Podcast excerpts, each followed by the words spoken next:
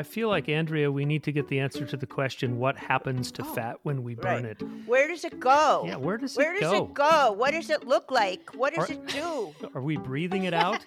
Are we? Do, do we but- pee? Do we pee it out? Do we poop it? Okay, Those that's are good, Andrea. great. A- Andrea, you're right. We do pee some of it out. It actually, when yeah, when What does it look like? What does it look like? water. I'm glad this is a podcast with no pictures. It looks like water. It's uh, it's actually it produces heat. Heat. Yes, Oh. heat and water. This is Fat Science, a podcast dedicated to the science of why we get fat. No diets, no agendas, just science that makes you feel better. This podcast is for informational purposes only and is not intended to replace professional medical advice. I'm Dr. Emily Cooper. I've been treating patients with metabolic issues for over 25 years. I'm on a mission to raise awareness about metabolic dysfunction and why diets don't work. Hi, I'm Andrea Taylor. I've been fat, very fat, chubby, morbidly obese, and done almost every diet ever invented. They all worked until they didn't. I've known Dr. Cooper forever, but when I became her patient and we learned metabolism was the real problem, wow, everything changed, and I've never been healthier. And I'm Mark Wright. It's time for Fat Science. Wait, does this podcast make me look fat? Welcome to Fat Science. I'm Mark Wright, along with Andrea Taylor and Dr. Emily Cooper. It's so great to see you two again. Hi. Hello. All right, we have been looking forward to this episode since we started the podcast. At least I have, because this is the $64,000 question. How does the body burn fat and where does it go? Where does it go? And how does it know? Well, one thing we have learned, sort of to that point, Andrea, and Dr. Cooper has told us this, that fat actually can provide certain signals to the rest of our body. Like it has the ability to communicate. The, the fact that fat might have a brain and some knowledge is it must mean that I'm very smart is all I can say. I, I must be very smart. But it, it does blow my mind. Like when I found out that fat has like hormonal issues and things about it is unbelievable. I feel like at this point we need the expert to weigh in because Yeah. Andrea and I have I the got we got nothing. to go we got nothing. way we got track. Hey nothing. guys, you're on, Dr. the- you're on track. You're on the right track. let's talk let's talk about fat. Um, why do we get fat? Um, and how does it go away? Because we've all seen fluctuations in in our weight over time. But but give us a baseline. Yeah, and getting back to like what does fat our body fat do? Um, it is kind of an important. Um, it's the, actually the largest endocrine uh, organ, basically in our body. So hormone secreting entity in our body. So it is almost like a second brain if you think about it. Wow. But it actually Crazy. releases some really beneficial hormones too. So uh, one of them is called adiponectin, which actually helps prevent heart attacks, strokes, and diabetes, and um, reduces the inflammation that can occur within blood vessels. So it's a very important hormone, adiponectin. And uh, another hormone called vaspin, which is also a very reassuring hormone for the body. And another hormone called leptin, which is that main hormone that we talk about a lot that informs the whole body and the brain about what the actual body weight body fat level is in the body so it's it's got a lot of power to turn that metabolic process up or down based on whatever it's broadcasting throughout the body so um That is yeah. so interesting. yeah Wow. So let's talk about why we get fat, Dr. Cooper. What what's happening when our body takes energy that we've eaten and puts it somewhere? Well, you know, we do need a certain amount of body fat to be healthy, of course, because our body fat, it does a lot of important things. It protects our organs with cushioning, extra cushioning. And um, as I say, it releases these beneficial hormones. But um, things can become unbalanced within the body that cause abnormal accumulation of body fat. And we're talking about what's called the white adipose tissue, which is our main body fat stores. And um, the body fat stores energy that we might need for, you know, sometime in the future. And so we do need to have some, but situations occur that cause an abnormal predisposition to accumulating extra body fat that we actually don't need. And this has to do with uh, what we call glitches in that metabolic feedback loop that we talk about. The metabolic feedback loop includes the signals from the body to the brain that inform the brain about our nutritional status, our body weight status, and um, you know our glucose levels and things like that, or nutrient levels. And then our brain decides to send these signals back to our our body, including our body fat, to inform it of whether it's safe to actually reduce our body fat stores by using some of the fat that's stored there, or if we should actually increase our body fat stores due to some of the signals that are coming in that may indicate that we may be in need of additional body fat stores. So, in a normal situation, it works perfectly well because if we're in a low food state, we can actually tap into a little bit of the fat stores to help supply our energy. But at the same time, some warning signs start to occur that slow down our metabolism so we don't go through those fat stores too rapidly. Um, and if we're in an oversupply, overabundance of food situation, and we have a normal metabolism, then our brain will say, oh, well, we have an overabundance, so let's speed up the metabolic rate so that we don't put an abnormal amount of fat into that body fat storage because we're not going to really need it later. And so person that has a normal metabolic system, it just they balance their weight perfectly normally without counting calories or monitoring their exercise expenditure. It just comes naturally. And but people who have metabolic dysfunction, mostly again due to genetic predisposition, their system, their their metabolic system can be just loaded with glitches where the signals get crossed, the signals are not accurate, there's a misperception that there's a starvation situation going on. So instead of, if this goes on chronically, instead of the brain allowing you to tap into your fat stores, it starts slowing the metabolism down and actually preventing you from tapping into that fat stores. So, Dr. Cooper, everybody wants to know how do we burn fat? I mean, what, when does it happen? How does it happen?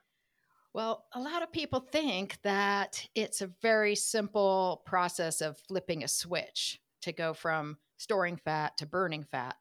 But actually, it's a lot more complicated than that because the body doesn't work on a two dimensional framework. It's very three dimensional or five dimensional. But it really is uh, the metabolism is a symphony of different hormones and neurochemicals that actually regulate our whole metabolism and determine whether we're in a fat storing state or a fat burning state. But a lot of people you'll see will simplify things and talk about insulin being the actual fulcrum. And um, to some extent, it's true because if you have a person who has an abnormally high 24 hour level of insulin and that can happen because a lot of people are prone to diabetes, prediabetes, insulin resistance. And in that type of condition, you may have abnormally elevated insulin levels um, throughout the day. And if you're in that kind of a state, it's really true that it's it's nearly impossible to tap into your body fat stores because of those excess insulin levels that are inhibiting the fat uh, burning kind of capacity of the body. And so lowering those back down to a normal level can make a huge difference for a patient who is um, in that mode where they're really perpetually stuck in that fat storage mode. But if you have a person who has normal insulin levels and then you're trying to lower those down to an abnormally low level, there can be unwanted metabolic consequences of that, where you start triggering famine signals to elevate in the brain and security signals from the body fat to suppress. And then you go into kind of an energy conservation state, which is called metabolic adaptation. So insulin's not really bad. It's actually a messenger that says we're nourished. And so, if we're nourished, we don't really need to tap into our fat stores. So, if the insulin levels are very high, then you know you you truly won't be able to access that body fat storage and you need medical treatment to try to figure out why are the insulin levels abnormally elevated and what is the actual medical treatment for that. But um, you know a lot of people think that if i starve myself of carbs or if i go into ketosis or if i fast long enough i will flip into a situation where i've suppressed my insulin enough to start burning my body fat and as I say, there may be a little window of time where that is happening. But if you stick to doing that, eventually your body will fight back because it will it will suddenly feel that you're starving it and it will increase those brain chemistry, you know, brain chemicals of famine and it will suppress all the natural messengers that say that you're in a secure state and you're not in a famine. So next thing you know, your metabolism's slower, your appetite jacks up and you're you're in a bad what I call that metabolic storm where you're just in a fat gaining mode.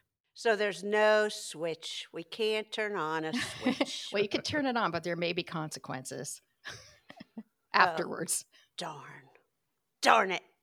So, is there a way to get the body to focus on burning fat somehow, Dr. Cooper? Or do we just need to stay active, eat sensibly, and just make sure the brain feels like it's not in a famine? Yeah, I mean, I think staying in a balance is the key, not trying to purposely drive your hormones into a state of extreme and as a as a means of trying to achieve this fat burning nirvana because once you do that and you're trying to to drive into those extremes you're really just talking about short-term changes that come with these consequences. And so it, it's really in the long term it's not worth worth doing that. So the way to you know for a healthy person to tap into their body fat stores is to kind of live naturally. If you don't have metabolic dysfunction just eating a normal diet and you know getting your activity keeping your stress levels down and sleeping well and living in balance is just going your body will take care of itself. It'll maintain a normal body composition and weight. But if you don't have a normal metabolism system and you have genetic propensity toward obesity, diabetes, you can do all those things, but your body will be in a fat storage mode a lot more easily than somebody who who does not have these metabolic problems and that becomes more of a medical condition not something that you're going to be able to change by short-term diets or starvation mode um, efforts.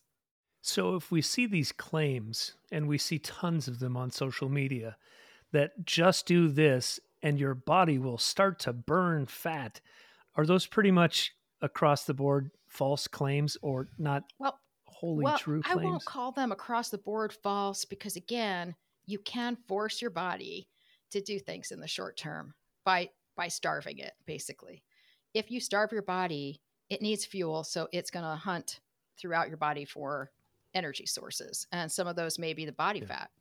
Often it's also the lean mass, um, but it will, you know, you will be able to tap into those fat stores in the short term, most likely, but that doesn't really play out in the long term. And, you know, hundreds of years of research have really shown that it doesn't play out in the long term, which is why we're we keep kind of floating around these ideas of is there some secret to this? Is this like the secret answer just by cutting out this particular food or exercising in this particular way or eating at this particular time?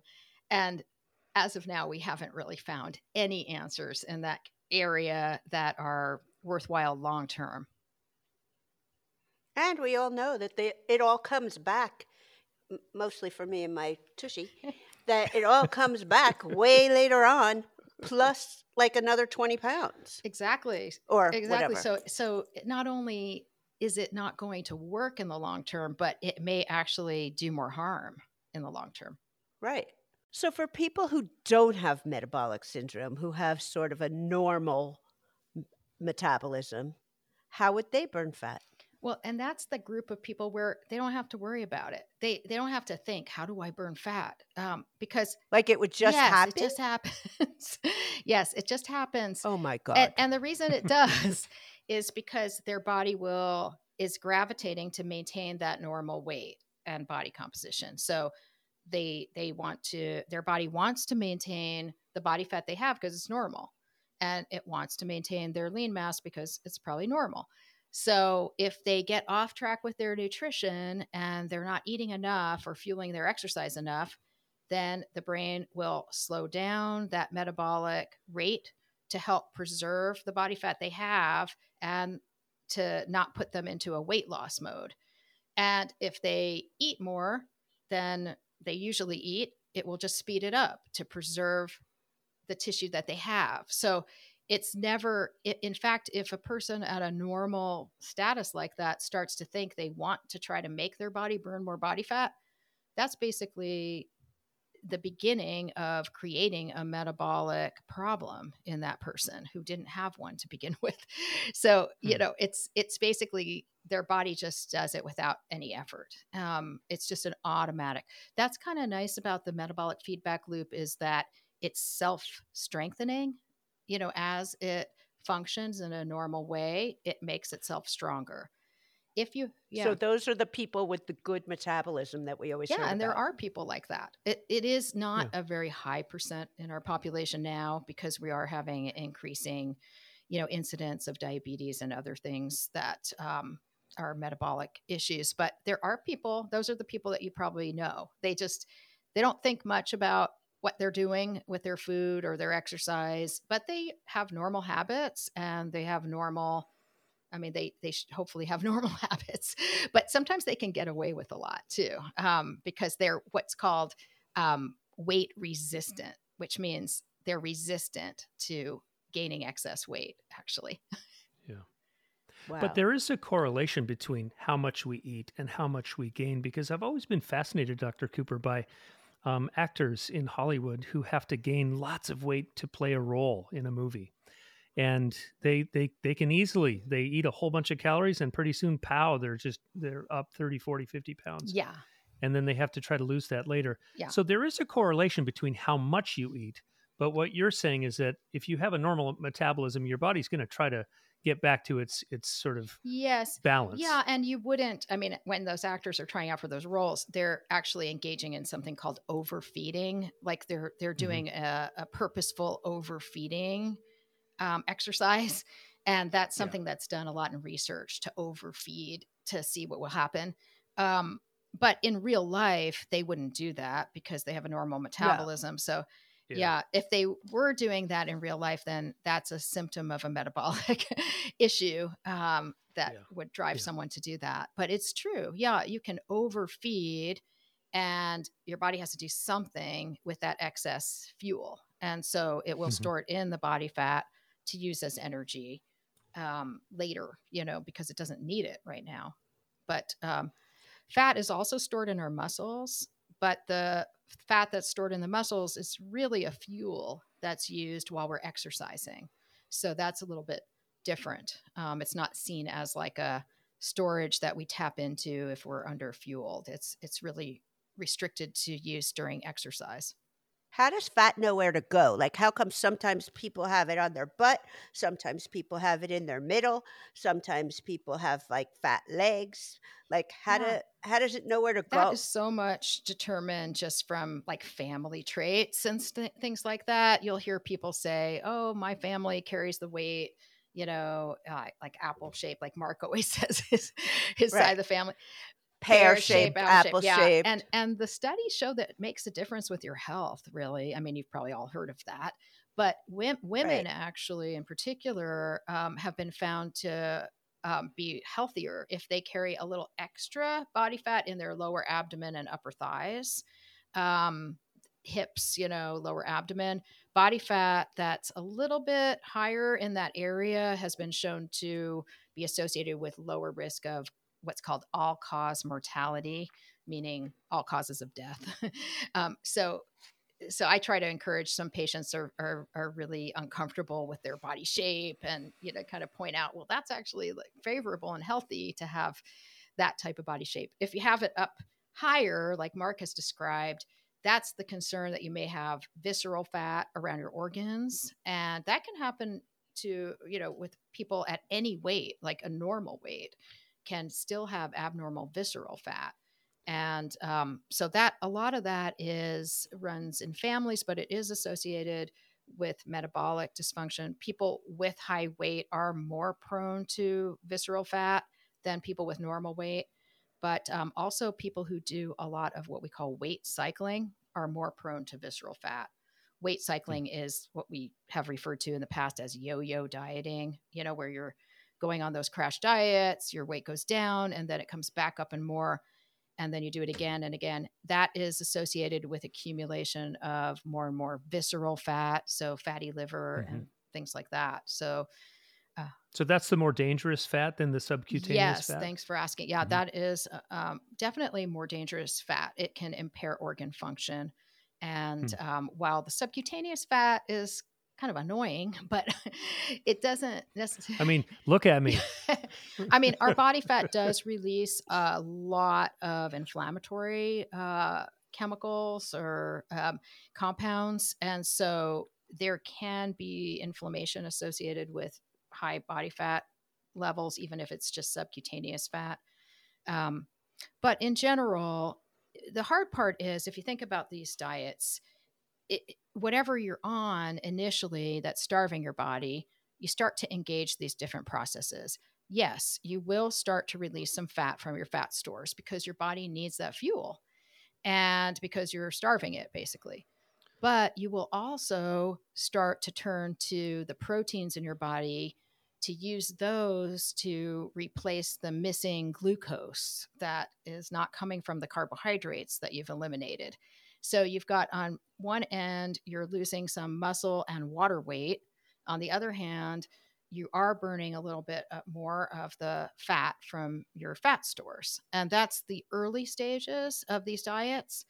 But then mm-hmm. as you go on, um, you know, long term into these diets, the effect of slowing of that metabolic rate down starts to really kick in and get stronger and stronger. And all kinds of hormones and chemicals start to get thrown off balance in like a domino effect.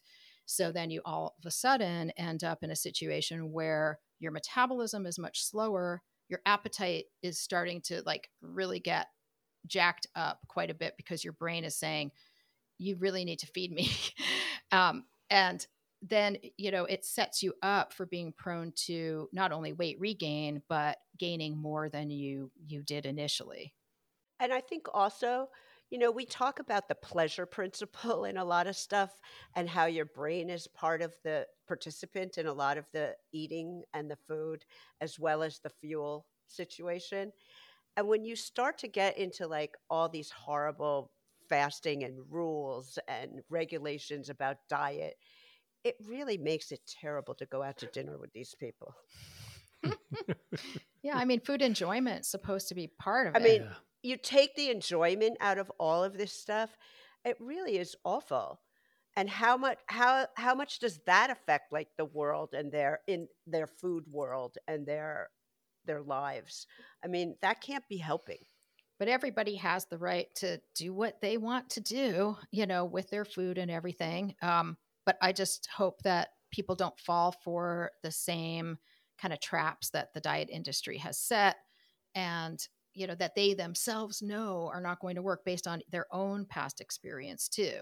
Oh i hmm. think i think they'll be on to the next thing within a year. So i'm i'm looking for what the what the big takeaway is dr cooper because i think a lot of us have a little bit of extra fat um, and we would love to quote unquote burn it off.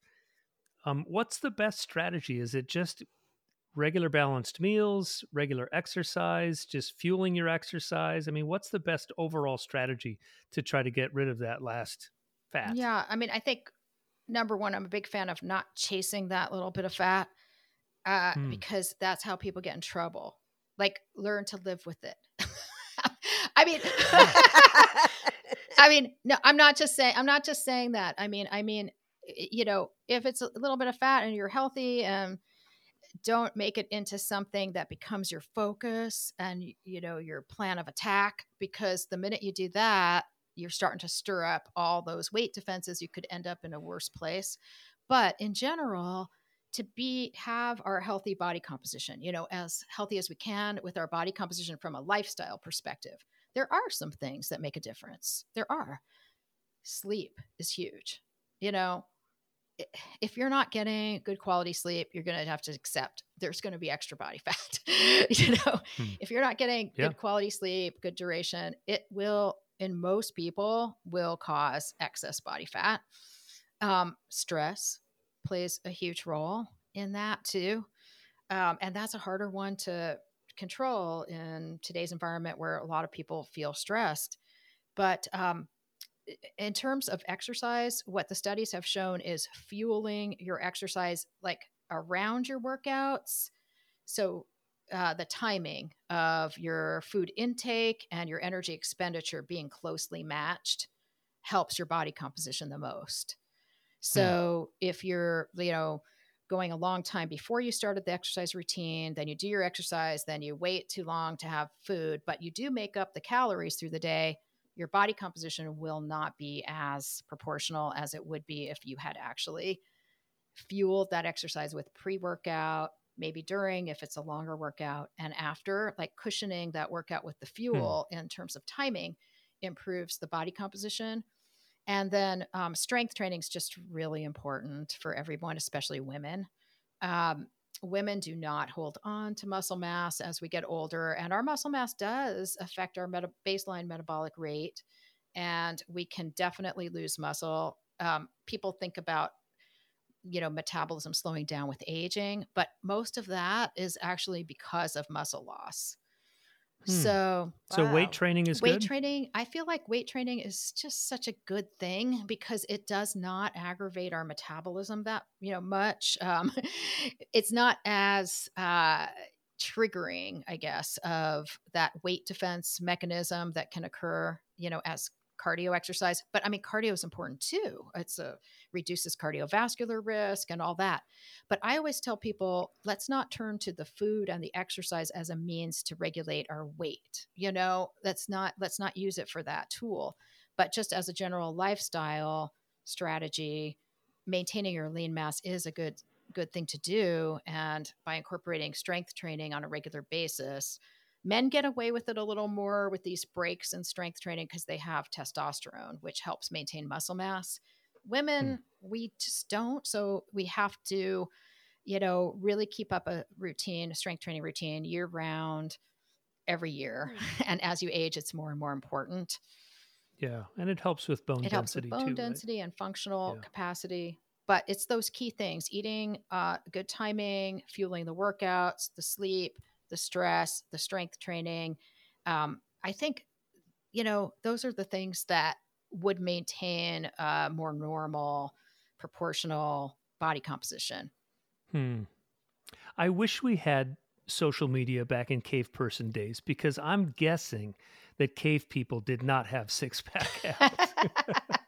yeah because you know our, our media shows us these body images that are just absolutely perfect yeah. and it makes us feel so inadequate. I feel like a big squish and i'm thinking man i wish i'd looked like that in my swimsuit you know and it's like but but what you're saying dr cooper is if, if we take a look at the big picture the rest of it will will get to to to as good as it can get right? Right and we want to also know fat's not our enemy body fat's not the enemy it doesn't mean that you're unhealthy if you're carrying a little extra body fat. It doesn't mean any, it, it doesn't. It doesn't correlate with, mm. with health. So focus on the health parameters and not so much, you know, the number on the scale and your body fat. Um, but if you do feel like your body fat's like accumulating abnormally, look at those lifestyle factors, you know, what could be going on there and can you make any changes there because it might be just more of a symptom and a clue and a reminder to you that you're not taking care of yourself yeah I feel like Andrea, we need to get the answer to the question: What happens to oh, fat when we burn right. it? Where does it go? Yeah, where does where it go? Where does it go? What does it look like? What does are, it do? Are we breathing it out? Are we? Do, do we but, pee? Do we pee it out? Do we poop it? okay, those That's are good, Andrea. Great. Andrea, you're right. We do pee some of it out. it actually, when yeah, when what does it look like? What does it look water. like? I'm glad this is a podcast with no pictures. It looks like That's water. It's say. uh, it's actually it produces heat. Heat. Yes, Oh. heat and water. Heat and water. Yes. But your body, what does it actually do with the fat molecule? Does it does it break it down into something else? It- like well, what, what's it's- actually it happening? uses it to get work done in the body. So it's like a energy exchange, just like glucose would be. Hmm. We need to use that, and it goes through uh, several processes to combust it into a fuel that our body uses to do, perform tasks, basically. Hmm. But a byproduct of that is water and heat. Water and heat. Interesting. Ah. So it does kind of evaporate. It does. It, does. Yeah, it does evaporate some. And um, when people are in sort of like what we call hyper metabolic mode, um, which can happen when your metabolism starts really revving up after having been slowed down a long time, you could feel warm after you eat, especially. You could feel a sense of feeling warmer, um, or at Hmm. night um, when your metabolic hormones are balancing, you could feel that heat um, releasing. So it it does uh, fuel fuel combustion, just like if you you know light a pile of wood on fire, that produces heat. I love it when you when you bring up sort of r- rural yeah. uh, analogies. I totally get that. Yeah. yeah. So we, we does that All make right. sense that we we use we have different like um it's like uh you know different available sources of um of energy in our body that can be basically traded for work being done by the body. So if we want to have something happen in our body, we have to have the energy to make that happen. So that's going to come from either glucose or these free fatty acids, you know, that come from the body fat stores. And that provides the fuel to get things done in our body.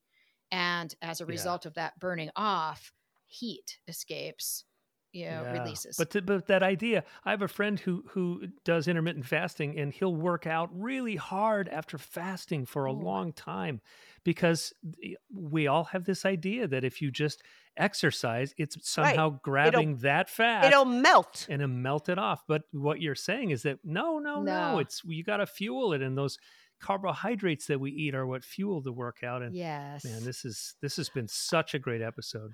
I have one more question. So let's say I want to cheat the whole system. And I want to go and I want to go have like liposuction or freeze the Mm. fat or some kind of thing like that. And they want to suck it out with a needle. and like they suck it out and you see the thing and it looks like a turkey baster or whatever with the thing. now, then I hear that the fat can grow back. yeah. So, what's the point? Like, I guess it would look good for a little while, but then you hear it can grow back, or you can have some kind of disease, like Linda Evangelista, the fashion model. like, she had some kind of horrible thing where then she got fat all over here, and then she had to sue the company. And, like, so what's the point? Like, is there anything that you can cheat the system? No. Uh, Damn it. I mean, you can't cheat the system, but you can get to the root of the issues. you know, we don't need to cheat the system because you can get to the root of oh. the problem, right? And you can look at that more pharmacologically. You know, is there something? Is there are there glitches in this feedback loop? Do we need pharmacology in there? There may be instances where actually surgical bariatric surgery may be helpful from a metabolic standpoint. So we don't need to cheat the system and try to just go around a, some kind of a. You have to think that the fat is not the cause; it's a symptom. So just going in there Oh. and removing a bunch of fat artificially without your own body deciding that's fat that's supposed to leave to be burned. Well, I'm just going to say this this podcast episode is going to go viral when we put the headline "There's no quick fix to your Uh-oh. fat." You Mm, can't- Dang it! You Ah. can't scrape it off. Oh, that's good.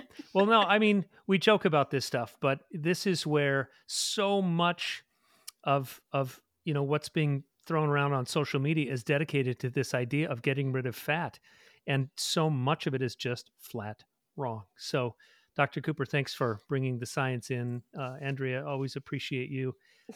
Um, this has been fun. This has been fun. How does the body burn fat, and where does it go?